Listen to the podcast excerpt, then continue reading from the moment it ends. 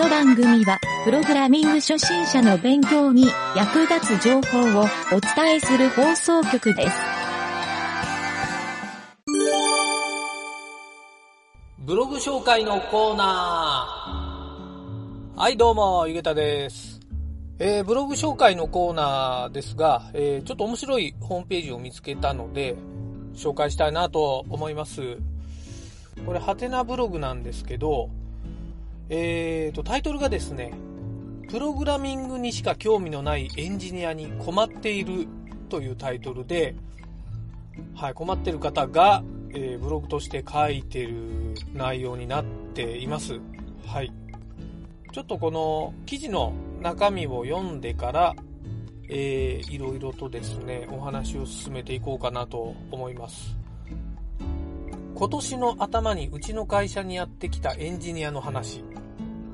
えー彼は実装がめちゃくちゃ早く、コードも綺麗、テストもちゃんと書く、とてもできるエンジニアなのだが、一つだけ困っていることがある。実装完了した機能をすぐに本番環境にデプロイできないと、とても不機嫌になるのだ。うちの会社が開発しているのは 2B のシステムで、2B というのはまあビジネス向けのシステムですね。はい。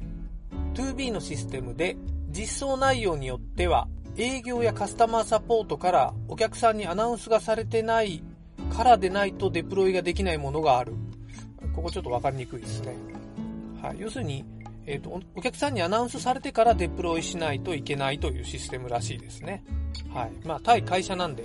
えーそういう立て付けになってるんだと思います。はい。で、えー急に UI が変わったり、新機能が追加されると、お客さんが混乱するし、カスタマーサポートに問い合わせが殺到するので、デプロイ前に調整が発生するのは致し方ないことなのだが、こうした背景を説明しても彼は納得してくれない。とにかく早くデプロイをさせるの一点張りで、彼が勝手に PR をリリースブランチにマージして、機能が出てしまったこともある。はい、PR っていうのは、えープルリクエストのことだと思います。はい。ちょっと説明書いてないから、想像で言うんですが、はい。えーそれによってカスタマーサポートへの問い合わせが増えても彼は知らん顔。謝るどころかデプロイ頻度は開発組織にとって一番大事なこと、カスタマーサポートがそれを妨害している、などとのたまうものだから、もはやカスタマーサポートから嫌われていて、あの人に重要な機能は開発させないでくださいとまで言われてしまっている。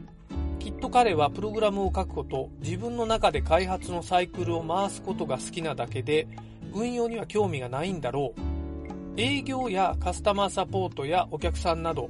自分の開発するものに関わる人々にも興味がないんだろ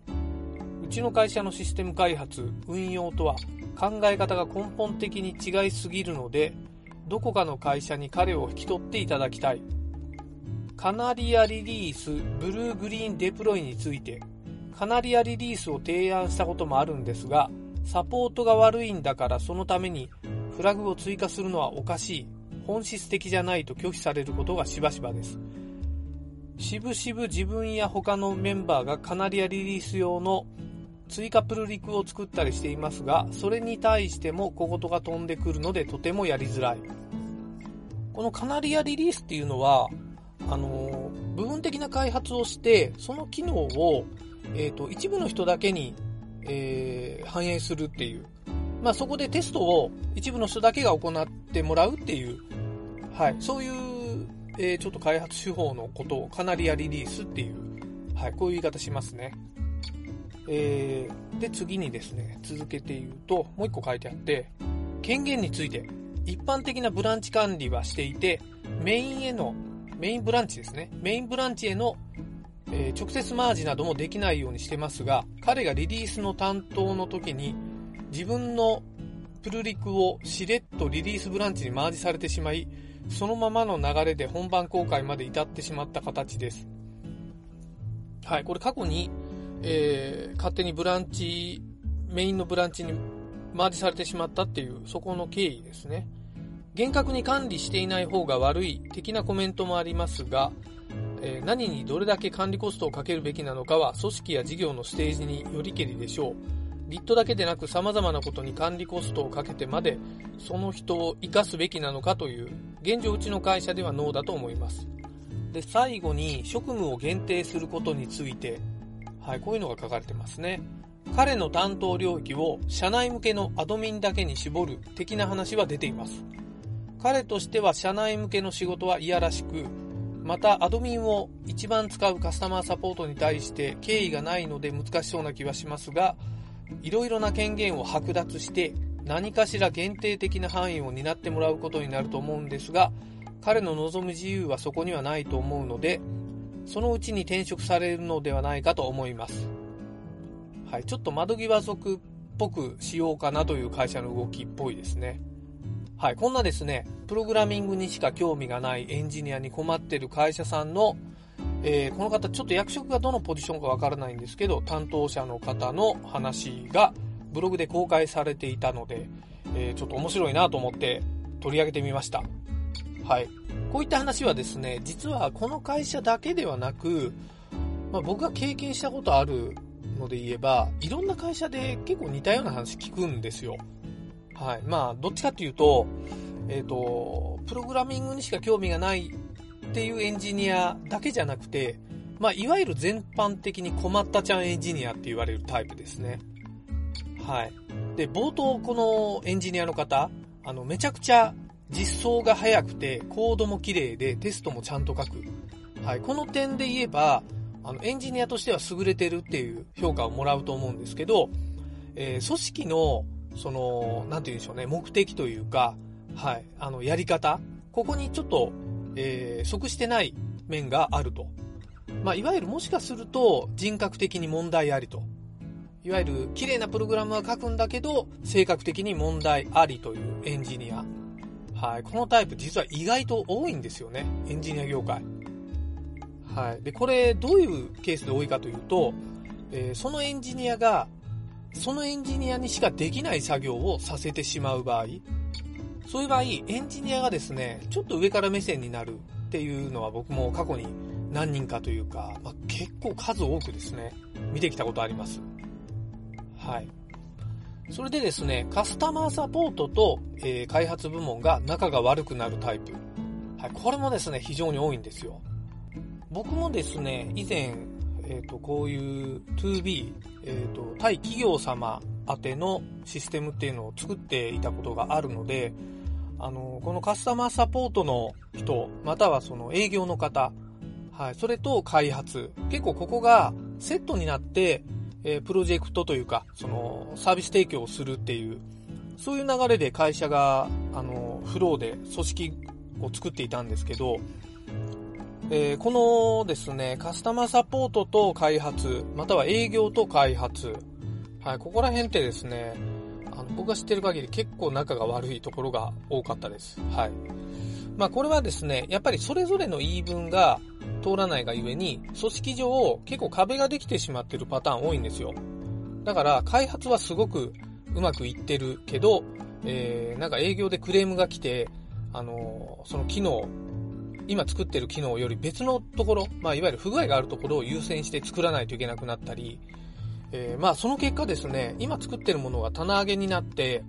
えー、もう開発が停止してしまうみたいなことも過去に僕も何度か経験したことあるんですけど、まあこういった時開発をしている、その自分が担当だった場合、自分の仕事が奪われたような感じになって、えー、やっぱり矛先はですね、あの、カスタマーサポートのせいだみたいに、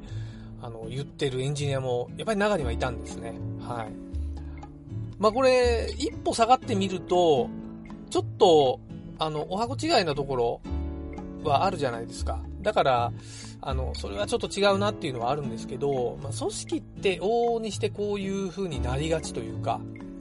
はい。ちょっと面白いのはですね、このカスタマーサポートって、やっぱり多少ちょっと技術が必要なので、実は僕がいた前職、このカスタマーサポートっていうのは、あの、開発部門に元いた人が、そこの部門に行ってたんですね。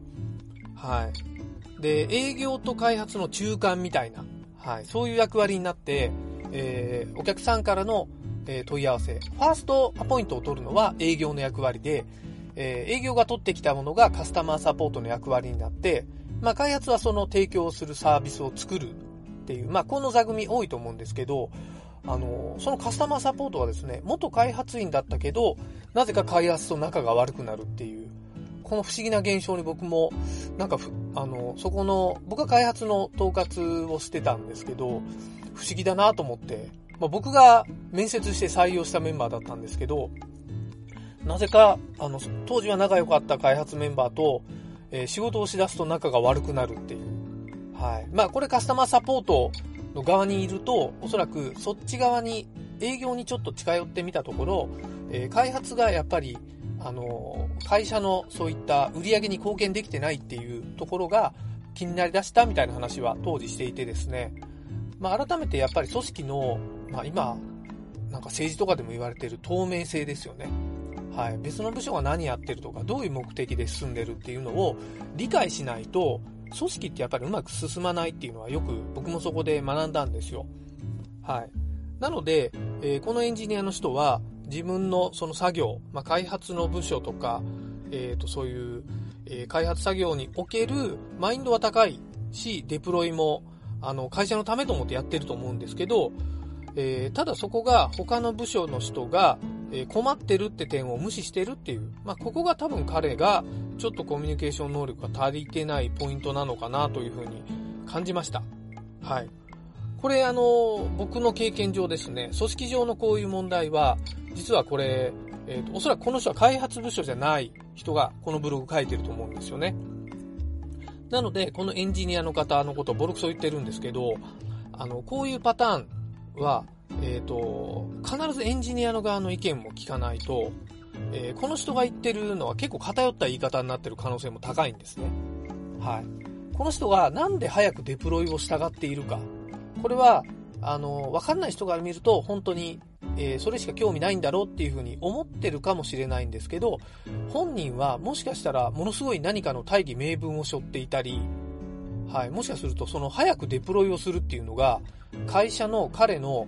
あの、KPI 的なミッションになっていて、えー、要するに自分の会社の査定評価が上がるのがデプロイの回数だとしたら、えー、なんとなくそこにこだわるのもわかる気もするんですよ。はい。なので、ここのコミュニケーションっていうのは、あの、お互いにやっぱり、えー、相手のことが尊重できてないがゆえに、やっぱり組織の壁が作られるっていうのもよくわかりますし、あの、やっぱりですね、なんて言うんでしょうね。僕はまあ最終的に何が正義かっていうところ、どうしても僕も考えてしまうんですけど、まあ会社の人で、えー、なんだろう、大半の人がそのエンジニアのことを嫌いな風にこのブログ読んで思えますよね。はい。開発内部の人もその人のことが嫌いっていう状態があれば、まあやっぱり何かしら問題だなとは思うんですけど、これ部署間での対立だとしたら、あの、ちょっとなんか、なんて言うんでしょうね、政治的な話な気がするので、あの、このタイトルもちょっと偏ってるなっていう風に感じてしまいます。はい。ただまあ、僕はですね、これすごい学びのある文章というか、ブログだったなと思ったので、今回取り上げてみたんですけど、えっ、ー、と、エンジニアになる人は、実はこの点すごく理解しておかないといけない。まあ今学習している人とか、まあ、プログラミングをひたすら勉強して、えー、コミュニケーションの勉強とか、そういう人付き合いとかは二の次って思っているととんでもなくてですね、エンジニアってやっぱりエンジニアリングプラスアルファの学習をしていかないと、将来的にやっぱりこのエンジニアがもし自分だったらと思うとすごい怖いじゃないですか。だからやっぱり、あの、こういうコミュニケーション能力って絶対に必要になるっていうのもよくわかりますね。はい。まあ、あの、ちょっとこの会社さん、この続きを聞きたいなとは思うんですけど、まあ、コメントを見ていると、うーん、そうですね。なんか、第三者の人が想像であーだこーだ書いてある、えー、だけの、まあ、最後の方はなんか全然関係ない話とかにもなっているコメントばっかりなんですけど、えー、あ、まあ、中にはやっぱり、あの、この書いてる人の、えー、開発を責め立てるだけの文章が気に入らないみたいな、ちゃんとプログラマーの話を聞けよう的なことを書いてる人もいますね。はい。まあでも、おおむねみんなこの書いてる方に賛同してるような内容ばっかりなので、えー、ちょっとですね、僕はここからの学びをちょっと今回ラジオで放送してみようと思いました。はい。まあ、なので、このエンジニアの仕事としてうまくいくには何がどうすればいいかっていうのを、あの、このエンジニアの方にもやっぱり改めて今一度考えてほしいなっていうのもありますし、えー、皆さんはですね、こういった、まあ、これを放送を聞いてもらってる人は、エンジニアのプログラミングの学習中の方多いと思うので、えー、こうなっちゃダメだよっていう、ちょっとですね、反面教師的に聞いてもらえるといいかなと思った。まあ多少ちょっとこのエンジニアの方やらかしてしまってるっていう意味での、えー、今回のブログの紹介でした。はい。この内容について、えー、ちょっと色々とご意見ある人ももしいるようでしたら、ぜひですね、番組まで、えー、お便り送ってもらえると、えー、またですね、取り上げさせてもらいたいなと思っております。はい、えー、皆様のですね、何かしらの、えー、エンジニアリング学習のヒントになればなと思って、えー、こういったブログを紹介させてもらってますので、えー、また面白いブログ見つけたら紹介したいなと思います。はい、というわけで、えー、今回は以上になります。お疲れ様でした。